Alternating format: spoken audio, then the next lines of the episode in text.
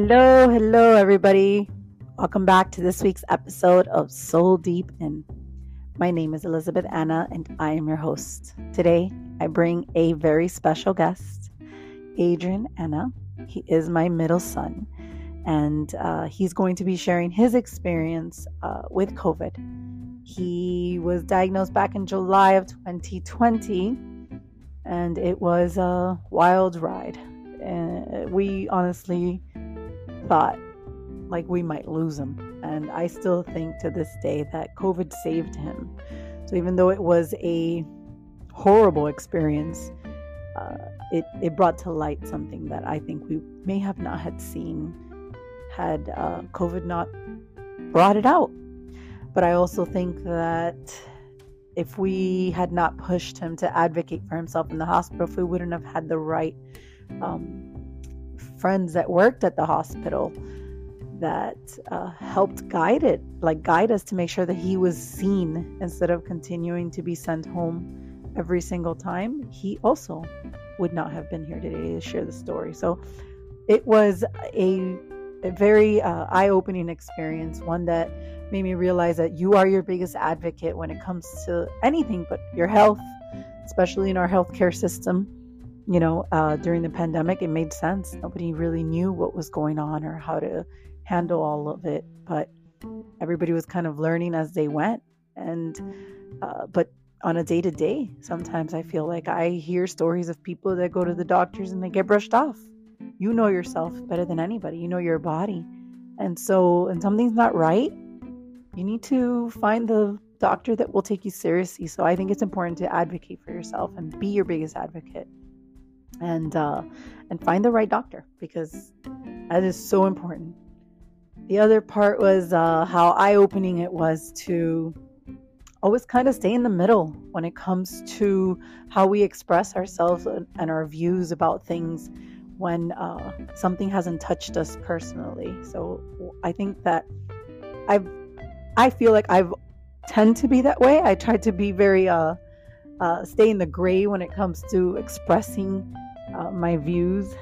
However, I know that that's not always the case with myself. I can sometimes fall into an extreme way of thinking. And so, if there's, uh, you know, one thing that this made me realize is how sometimes it's important for you to stay true to yourself 100%, to your values, to your beliefs. But in the way you express that, sometimes I think it's very, uh, it can be very insensitive to somebody else's experience, especially if you're not you don't know what somebody else's experience is. And I remember um, when we were in the midst of this, hearing, you know, people speak so like I don't know, like saying, "Oh, this isn't real," and it's like, shit, it is real to us.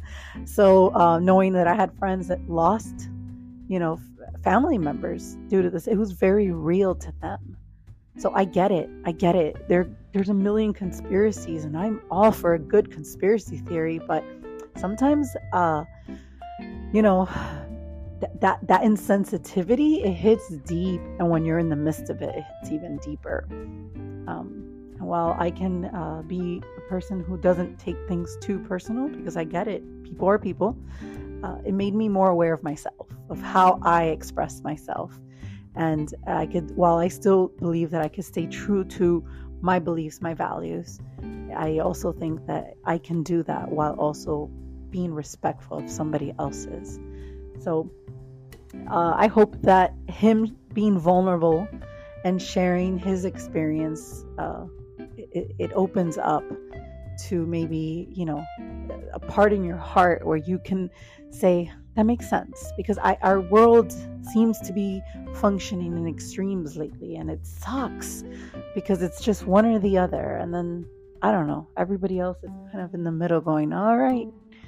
That's where i feel like i've landed when it comes to many things. And so i truly truly hope that uh, you guys are you enjoy the episode and that you know it it it tucks at your heart your heartstrings in the way that it did to mine and the fact that you know he is vulnerable in this and i think being vulnerable is brave so thank you adrian for being brave i love you and i'm so happy that you decided to share with us today As always, you can leave a comment on the episode or you can send an email. So, love to hear from you guys and thank you again for listening.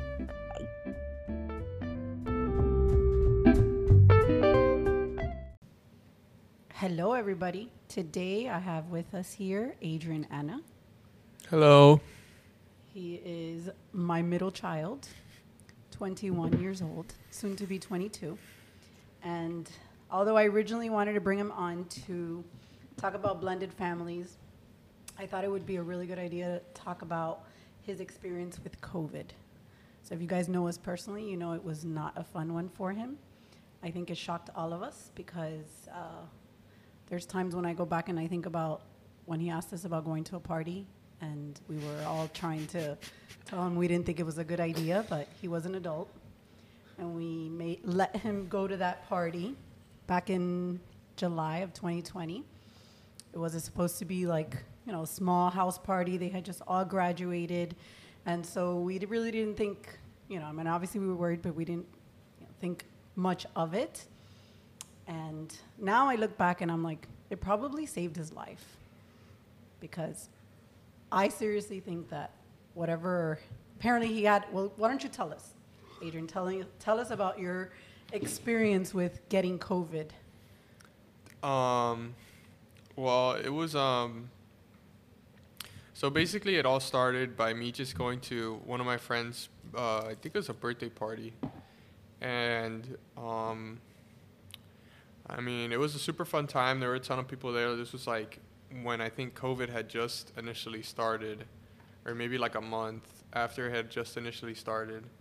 And I mean, it was a super fun time. And then I remember um, waking up the next morning and I felt a little sick, and I was like, oh, uh, maybe I'm just sick or something.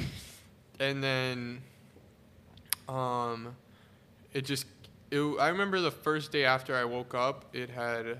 You want me to go into detail, like about what? Everything? What I really wanted you to cover was basically like the experience of, you know, having of having it, having it, and then like the not getting better, like just kind of because I think everybody always like we all thought like it really affected older people more seriously. We didn't really think you were healthy, mm-hmm. you were fit, like you would work out every single day, and so the way it hit you, you know, and how your experience through it was? Um, okay, so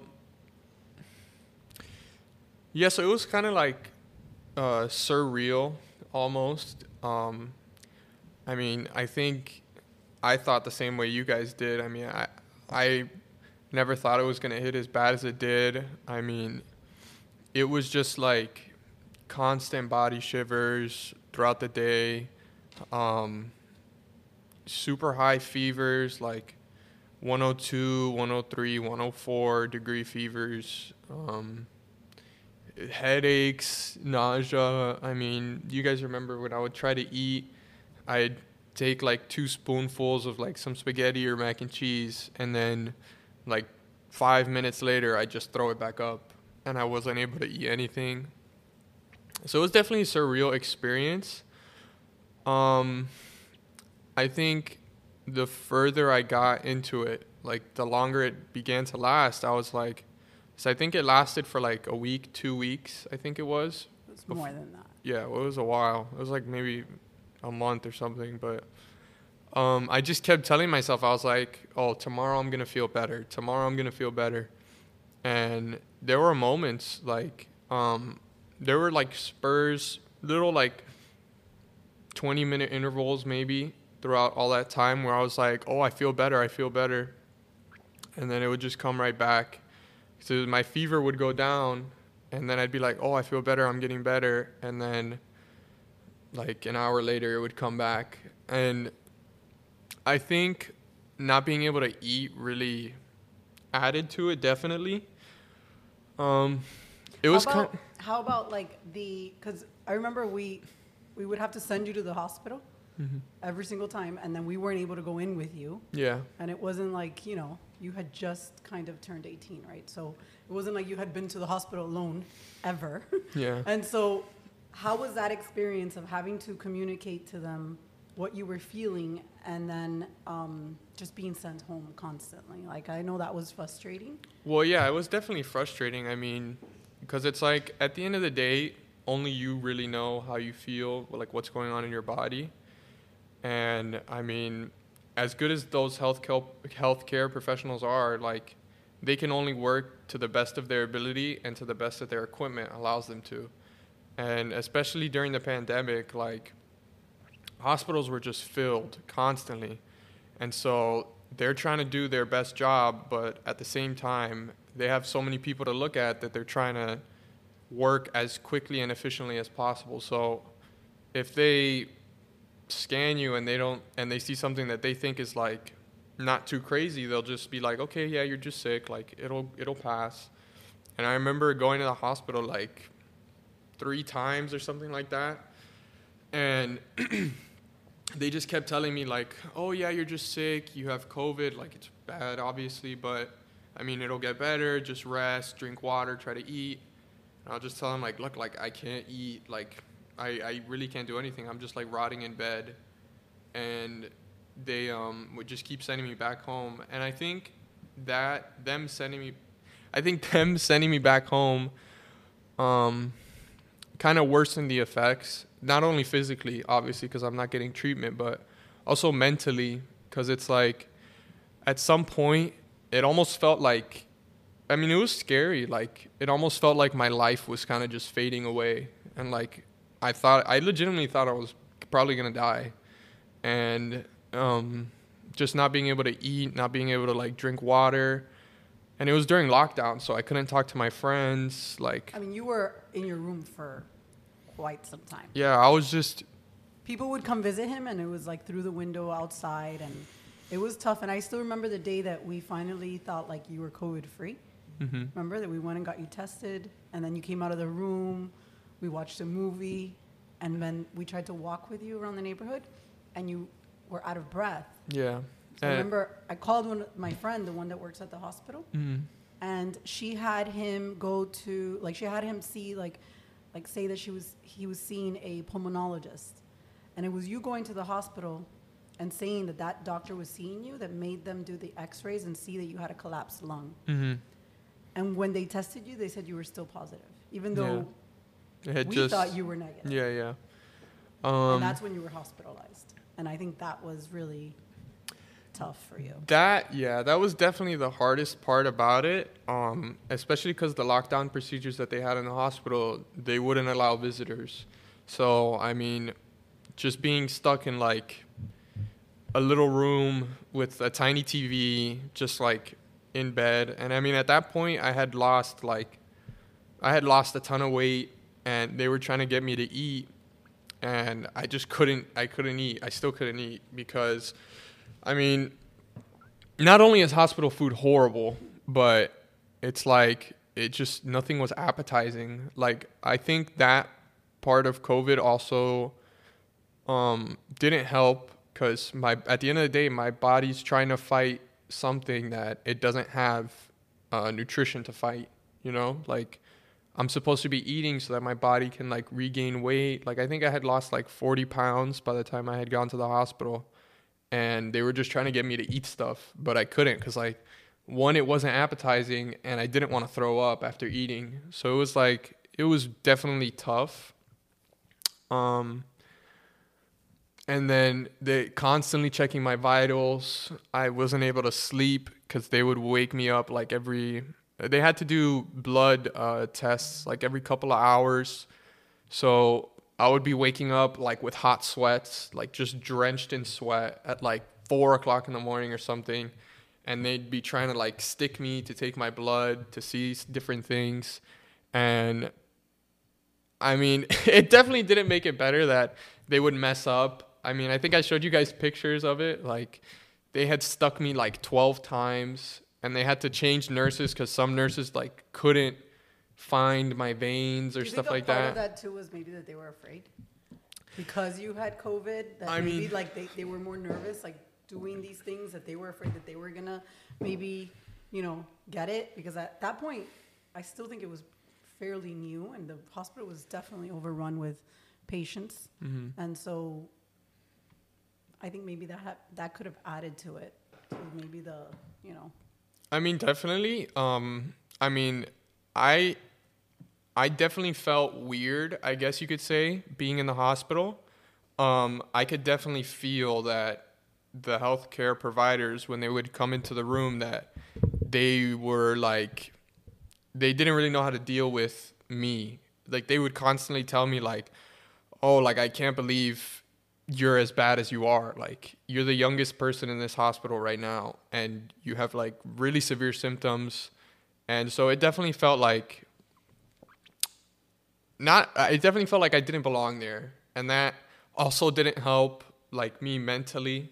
Like I was um I remember I was crying a lot cuz I was just alone. It's like it's tough when um you're dealing with that sickness like you can't eat, you can't drink, you can't see your family and like there's nothing you can do about it. I remember I asked them like, "Oh, is there any possibility I can just like go outside for a second till I get some sun?" And they were like, "No, we're sorry. Like because of COVID procedures, like you can't leave the room. You have to stay in here. So it was like a week and a half of me just being in a room and there was like one window, but the window wasn't even like out towards the street. It was just blocked by a building. I remember when me and your dad were driving down the parking garage trying to find yeah. that window? we kept because we couldn't see him. Obviously, other only the, only through FaceTime. So we kept trying to see if we could find the window from the outside to see if maybe we could see him. Yeah. I don't think we were very. Yeah, they didn't. I, I remember I would just wake up every morning and I just see like construction workers on the roof. That's like the only other human interaction other than the um, than the the nurses and stuff. That's the only human interaction that I had really. Um, I mean, it was just, it was a really really tough time. Um, it, but I think it it's definitely made me more grateful for smaller things. Like I mean, I definitely think um it's made me more patient. It's made me more appreciative. Like just being able to run and stuff like that. Like I really am thankful for everything that I have because that kind of made me realize like how quickly everything really can just like disappear. Like I legitimately thought I was going to die at some points. So it's like you know, sometimes just taking a deep breath, like just relaxing, being able to look at my phone without my eyes burning, being able to talk without feeling out of breath, um, being able to smell things, taste things, eat a ton of food and not feel like I'm to throw it up. Stuff like that. Like, it's definitely made me more grateful. And I do think it was like a horrible experience if there was another way that I could have avoided it, um, it's kind of hard for me to say whether I would want to or not, but I definitely thank God that I was able to like survive it and that I didn't become bitter because of it because it was definitely a huge learning experience, I think. Do you, because I, I still believe sometimes that the abscess was there and mm. that COVID kind of accelerated it because Adrian had a, a liver abscess and it got infected. And through that infection was where he started to get worse. So was, i feel like covid exposed this accelerated it to get worse but maybe had it not been for covid right uh, maybe that abscess would have slowly gotten worse on its own and we would have not known about it. So mm-hmm. sometimes i believe that as horrible as that experience was, it was also something that brought to light something that could have easily maybe been worse because I had that had that liver abscess, you know, just sat there and gotten worse and maybe you would have ignored, you know, maybe the symptoms wouldn't have been as bad. Mm-hmm. You know, it could have turned into something without us even realizing that it was there. So sometimes I like to think that maybe it's the way I make myself feel better as a parent. Like we let him go to that party. He ended up getting sick there. We almost lost him, but it also could have been something that it saved your life because mm-hmm. maybe we wouldn't have known that that was there. Because I think sometimes, especially when you guys, like I see Andres, I see you, like, and, and Jeremy, like sometimes the moment you're adults and we're not the ones taking you to your doctor, if you don't make your appointments to go to your doctor, then you are not go. getting checked out, yeah, right? Yeah. Like like I truly think sometimes like that adult part is like it's all on you. Mm-hmm. And I feel like you guys are less likely to do it. I feel you've been really good at it because of what happened to you. Yeah, definitely. So uh, I I still believe that a part of it was definitely um, a good thing. I know Mhm. that there's also been, you know, there as much as like yes, you've gotten a lot from it and appreciate things. There have been things that you feel have, you know, impacted you negatively, right? I think the isolation, the being away from everybody, all those things, Mhm. you know, have definitely not helped you. So what do you what do you what do you say like what are you doing about those things? Like once you become aware of it, like what are you doing to overcome them? Or what have you done to overcome them? Um, well, definitely a negative thing that I can think about COVID that it's kind of stuck with me still, even after like I think two years it's been, um, is being okay. Four years, three years, oh, is being okay being isolated, because it's like I don't really think most people have been through. Um, I mean, I don't want to sound like cheesy or anything, but I don't really think people have been through what I've been through in the sense of being alone with only your thoughts for that long. And it definitely can tell you a lot about yourself. And I think a negative thing that kind of came from it was me being okay being isolated. Like, I feel, I don't feel abnormal um, if I stay in my room like all day. Like that's not something that like I can do that very easily. And I think that's definitely something that I have to work on. Like I have to become aware and it's kind of hard to become aware of something that you're doing subconsciously because you don't really realize there's a problem until maybe either somebody spots it out or until like you snap out of it. So it's like that's definitely a thing that I'm trying to work on. Um, I mean, just by like going outside of my room or going outside of the house. And with school now, it definitely helps me getting out of the house and stuff like that. Um, So you but find comfort in isolation. I'm yeah, I mean, because it's like in the beginning of COVID, when I was just alone, it was very frustrating because I couldn't talk to anybody. I couldn't play video games with my friends. I couldn't talk on the phone because I was always out of breath. So I was just alone with my thoughts. And at first, I felt like I was going crazy. But then after some time, you know, your body accommodates to it, it adjusts, and it gets used to it. And so it's very easy to just it's very easy for me to just be like present but not present if that makes sense You disassociate. yeah it was like a defense mechanism i had subconsciously created my mind had created um, to not have to deal with the problem which was being alone so it's very easy for me to um, be alone but not feel alone, feel alone and be present because of I mean what happened. So that's So definitely you're s- saying that that also happens when you're with other people, where you in like subconsciously disassociate with the present moment yeah like and kind of isolate. I I think um which I mean it does it, it definitely sucks. Um but I'm more comfortable well I mean I think a lot of people can say the same thing.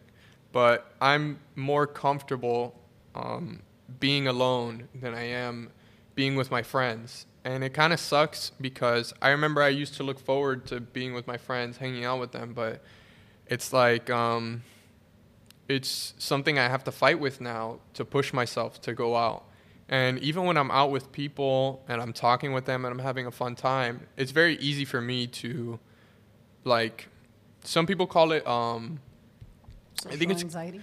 No, no, no. I think it's called like uh, code switching or something like that.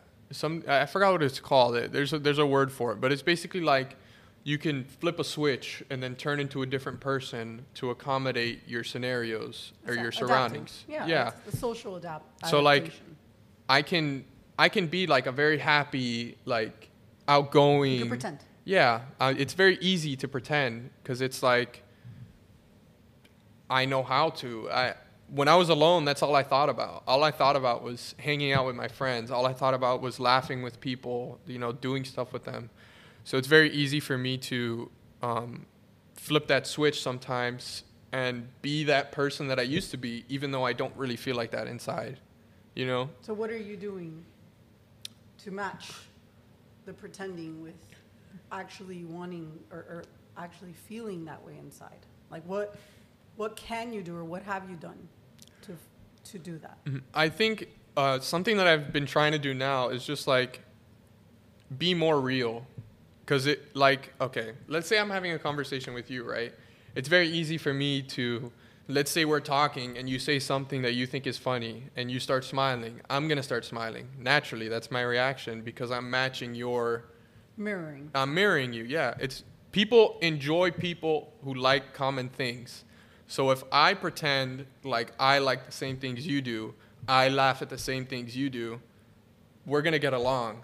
And that's a lot easier for me to do than to Not laugh. disagree, Right. than to not laugh. Okay. You know? That's you being real. Yeah. Authentic to yourself. So I think I think me trying to be more real, me not always smiling, not always laughing, me saying what's actually on my mind, stuff like that. It's stuff that I try to do now more than I've been doing to try to fight you it.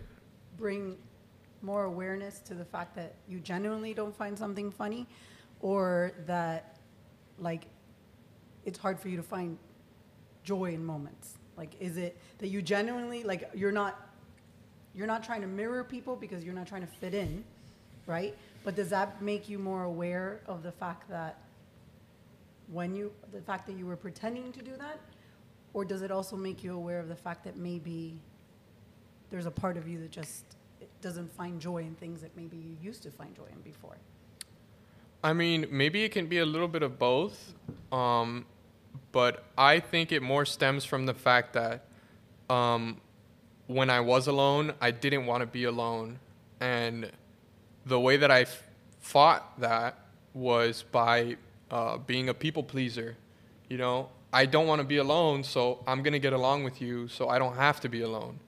If I get along with you, then that's somebody else I can talk to, you know, and that's um, another person that can kind of distract me from being alone. So it's like, it's hard to come to terms with the fact that you're not going to get along with everybody, and you kind of have to be true to yourself, even if that means you have to be alone. Because it was tough. Um, because I mean, again, I didn't get to talk to any of my friends, and there was some other personal issues I had with my friends at the time that kind of separated me from them. So that kind of exacerbated the problem of being alone already to another level. So um, definitely just trying to be more okay with myself, with who I am, and not trying to conform to what other people want me to be is something that I struggle with still, but it's definitely something I'm trying to work on more. Okay. Uh, I know I covered a lot of these questions. Uh, how could we, as parents, I know that there's a few things that you definitely have voiced, but how could we, as uh, your parents, have done a better job of helping you transition back into the world after you got healthy? Because I, I know how you feel about this. Yeah, I mean, I have you talked about it at all? No, not on the podcast. Okay, well, so for people who may not know, um, after I had finished getting, um, starting to get better from Well, COVID, because I mean, I guess you could should he when you had the liver abscess, yeah, you had to have um, a PICC line. A PICC line. So okay, so Okay, yeah, uh, explain that. yeah, I'll, I'll say it. So when I had the liver abscess, um, I don't know if it was specific to the liver abscess itself or specific to maybe how severe my condition was with the abscess, but they basically had to stick two tubes in me um, in order to drain it because it wouldn't naturally go away through antibiotics like it normally would with another with other people who have abscesses that are smaller in size. So the first tube they had to stick in me was into my liver, and that tube was connected to a bag. And so all of the gunk and the pus and all that nasty stuff that was in my liver was getting drained into a bag that I would have to like periodically empty into the toilet or a container or something like that. And then the second, uh, the second uh, tube or whatever you call it that they had to insert into me was uh, a PICC line, if anybody knows what that is. But it was basically a small, very thin, thin tube that went through my bicep, um, through my chest to my heart, and it was basically to um, administer antibiotics through that tube straight to my heart to distribute it better throughout my body as a more um, aggressive way to fight the abscess. Um, what were we talking about? We, uh, I wanted to Oh, oh, oh, I remember. this. I so remember. that- and you did that, the antibiotics were six weeks. We Yeah. do it every day at the same exact time. Yeah, right? and and the thing about also another bad thing about um, the PICC line is that it's very you feel it as soon as it starts. It was a syringe. Okay, so basically there was a, a tube with a hole that you would cover, and then whenever I had to get administered the antibiotic, you uncover the hole, you put a syringe through the hole, and you slowly push in the antibiotics through the hole to my heart. Um, the thing about that is you feel it immediately. It's not like a pill that you take and it takes a little bit for you to feel better. Like I feel it going through my body, like distributing itself through my body, and it made me feel horrible. And it would happen. I mean, I had to administer. I think it was like twice a day. Was it twice a day I think it was, or once a I day? I remember, I think it was one time a day, but it had to be at the same time Yeah. every day. So we had a nurse that came over and kind of showed us Yeah. how to do it, and then we would do it on our own, right? Yeah, yeah, yeah. And so, um, it, at tho- at that time, um, when I would get it administered, I would feel horrible, and it would last for like an hour, two hours. It was just like a burning sensation throughout my body, fatigue. I just felt like lazy, like just tired, basically, for like a couple hours every day. And it was just me sitting on the couch, just like watching The Walking Dead and just like I did because there, there wasn't much else I could do um, because I couldn't do any physical activity. I couldn't sweat. Uh, when I had to shower, I had to wrap myself up. I had to wrap myself up every time I took a shower. So it was just like living life was just a hassle. Like it was it was not enjoyable for a while. It was like it was not enjoyable at all. Um, but then after I had eventually gotten better and they took out It um, was like October, right? yeah. I think it was Actually, a, an amazing thing that I will say about the process was that um, I had gotten a scan because after some time they had scanned me to see if I the abscess was gone. And um, when I went to go get scanned, they said, "Oh yeah, there's still a little bit of the abscess left in a deeper part of your liver, so you're gonna have to get a procedure to get a longer tube to go deeper into your liver to get the remaining stuff out." And an amazing thing I will say about that is that that same day that they had planned for me to get the longer tube, when the doctors had actually examined my body, um, they said it was all gone. As like obviously in contrast to what the other doctor said, where there was more, I was like, this is a miracle. Like, thank God, literally thank God. And so they just ripped it out. They just ripped out. The, they literally ripped out the tube for me. It felt super weird. It's like I don't even know how to explain the feeling of getting the tube ripped out, but it was just weird. I don't really remember if it was painful. Maybe like a little burning sensation because they had to yank it out really quick, but it didn't really hurt that bad. And then um, a couple days after I had gotten better, or after they had taken the tube out, I think it was like three days after I had gotten taken the tube out, my dad walked into my room and he's like, "Come on, you gotta go to work." And I was like, "What? Like, are you serious right now?" And he was like, "Yeah, you gotta go to work." And I was like, "Dude, you can't be serious. Like, I've been a couch potato for the past like two months, almost three months. Like, you can't really expect me to do work." And I mean, I argued with him for a while. Obviously, like I, I didn't want to go to work, but he still forced me to. And so I went to work three days after, and I don't remember exactly what it was I did, but you own a restaurant, I'm sure. Well, during that process, during the whole COVID thing, Mhm. I took over. I, we decided to. The, my family restaurant was about to close, and I decided, me and my me and your dad decided that we were gonna save it and not let it close. And so I quit my job, took over the restaurant, and so our whole lives changed. Andrea started working at the restaurant, and then um, it was almost natural. Adrian didn't have a job; he had just graduated.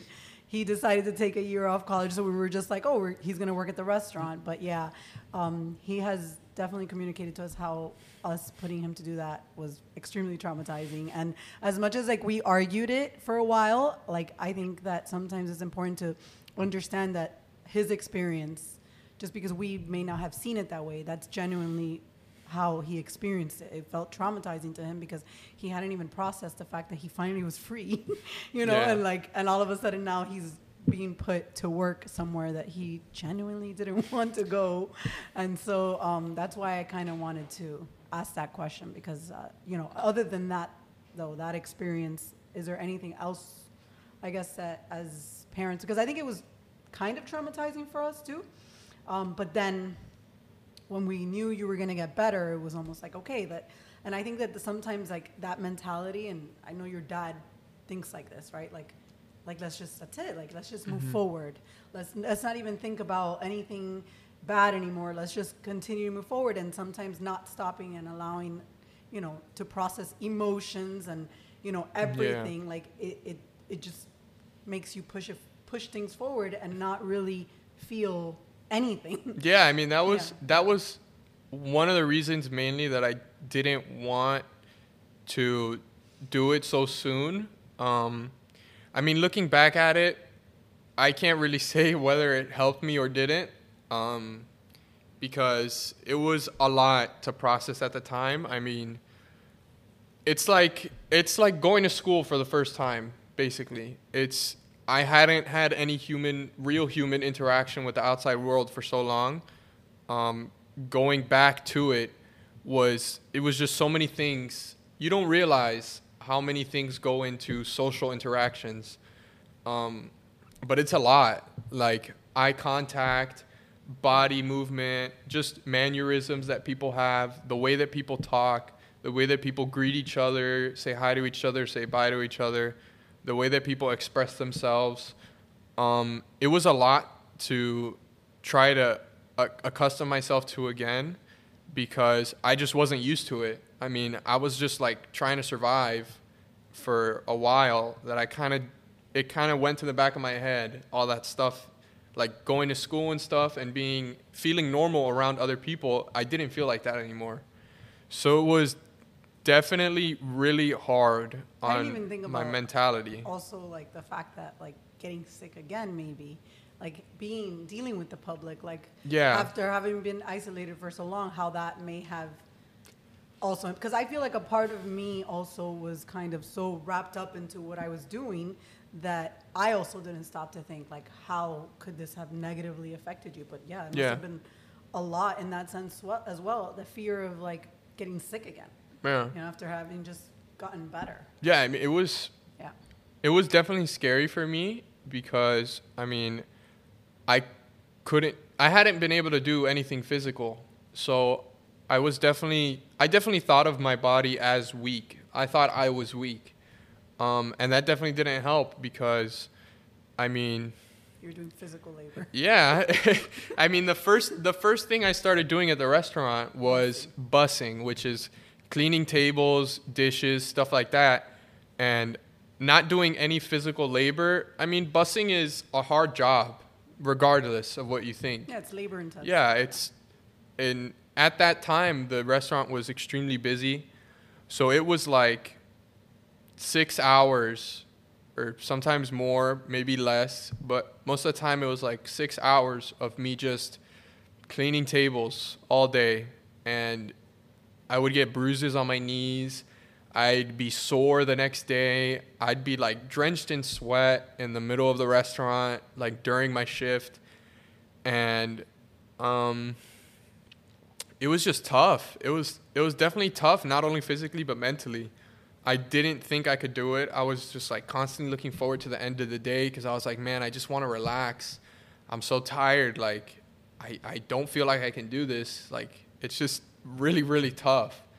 And um, I think it's kind of funny uh, how the whole situation kind of worked out because um, I definitely think there were a lot of negatives but there were also some positives that I got from it.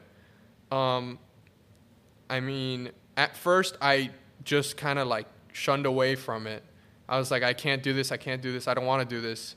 But then eventually I was like, you have to do this. Like, you don't have a choice, you know? And you have to get used to life. You have to get used to talking to people. You have to get used to being around people. So um, I would try like little things to try to make myself feel better. I mean, the David Goggins book, I would listen to that. I'd have little headphones in my ear listening to the David Goggins book, trying to like, you know, push, push myself. Like, if this guy could do what he did, maybe it could help me feel better and feel stronger to do what I have to do. Um, but it was definitely a lot. I will say that.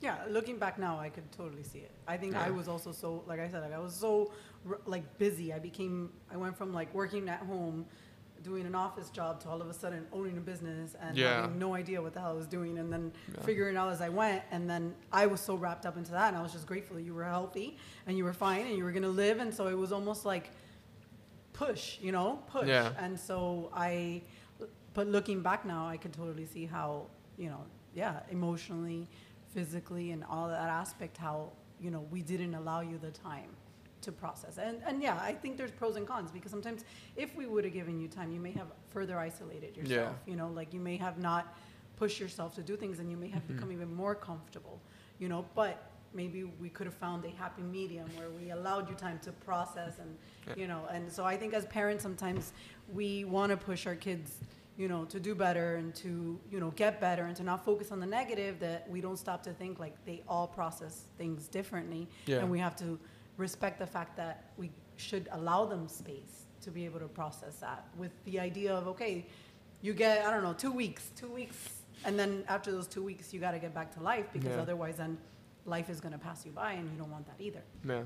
So, um, so out of the whole experience, I mean, I know you kind of touched on the pros and the cons, but uh, how do you think, I don't know, how do you think this pandemic or having COVID and the experience you had and everything, like how do you think it changed your life for the better? How do you think it may have, you know, changed your life to where, you know, there's things that it brought maybe to light that now you, you know? Um, well, I definitely would say one thing that it did bring to light that I'll say before the other stuff is um, I didn't really realize, but I was a very selfish person, or at least I think so. Um, before COVID, I think I was very, um, I, I think I was very much so like, I want this, I need this. If I don't get this, I'm not happy, kind of stuff. And um, other people may disagree, but I there were definitely moments in my life that um, I was not proud of. That I definitely took things for granted. Um, I think I'll say that most of all. I definitely took things for granted um, that I just didn't realize how great they were. Like I mean, like for example, like playing basketball. I love playing basketball.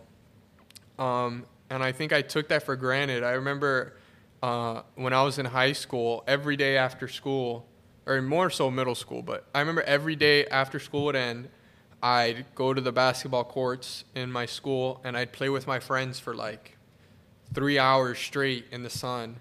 And that was just something I was like, okay, it's the end of the day, time to go play basketball. I never really thought about it. Um, but now, definitely looking back on it, I'm like so grateful for that time. And I'm more appreciative of the things that I have now.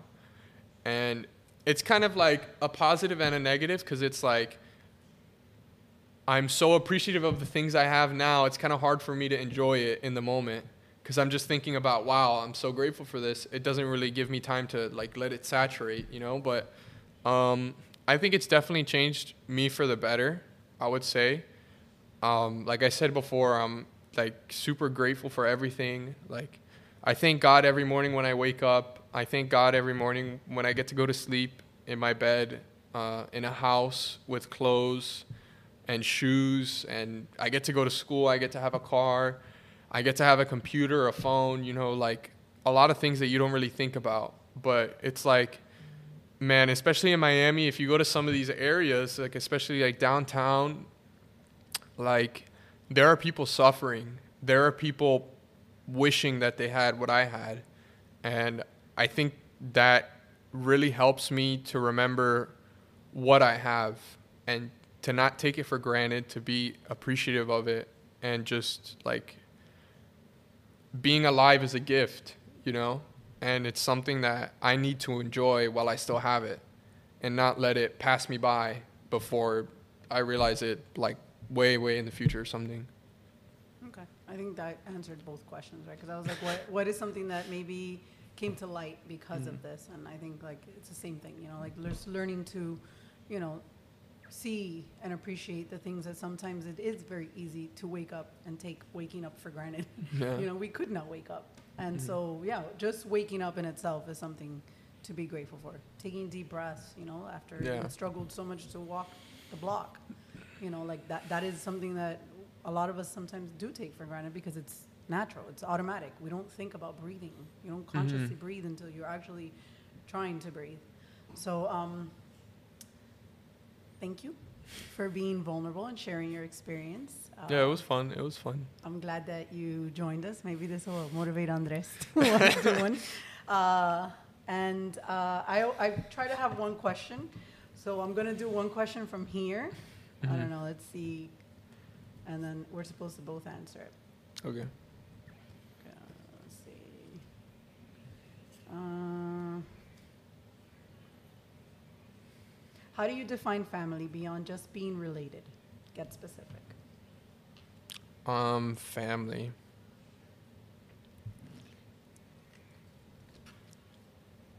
It said, how do you define family beyond blood, right? Beyond just being related. Beyond being related. Like, what does family mean to you? Um, I mean, at its core, I really think family is a beautiful thing. I think we as humans, um, we need family. Like, and as cheesy as that sounds, I really do think that um, we need family. And I think a family can really be better defined as um, a couple of things. I would have to say it's definitely somebody who looks out for you, somebody who looks out for your best interests. Um, I wouldn't necessarily say it's somebody who loves you because I feel like family to love somebody doesn't mean that you love them as family. I think more so it's being loyal to somebody in the sense that even if I hate you, even if I'm upset at you, um, I'm still gonna help you out. I'm still gonna talk to you. I'm still gonna be there for you. You know, um, I think it's definitely that. I think loyalty, um, looking out for your best interest, and I would definitely say just being real, because that's definitely something that is hard to find. Um, you know, it's so easy for somebody to act one way with you, and then after they finish talking to you, they're like, "Man, I hate that guy." You know, um, so just being real, I definitely think is another important part of that. Yeah, I would say for me, family, what I've learned is like that. It's being able to be really vulnerable with each other, like being able to, like, let each other see, like, the darkest, you know, the things that we don't want anybody else to see, but being able to allow each other to really be seen and then love each other through that, which means that even when you are angry at each other, or even when one person annoys the other, like, to be real even in that emotion. Like, I'm pissed at you right now, don't look at me.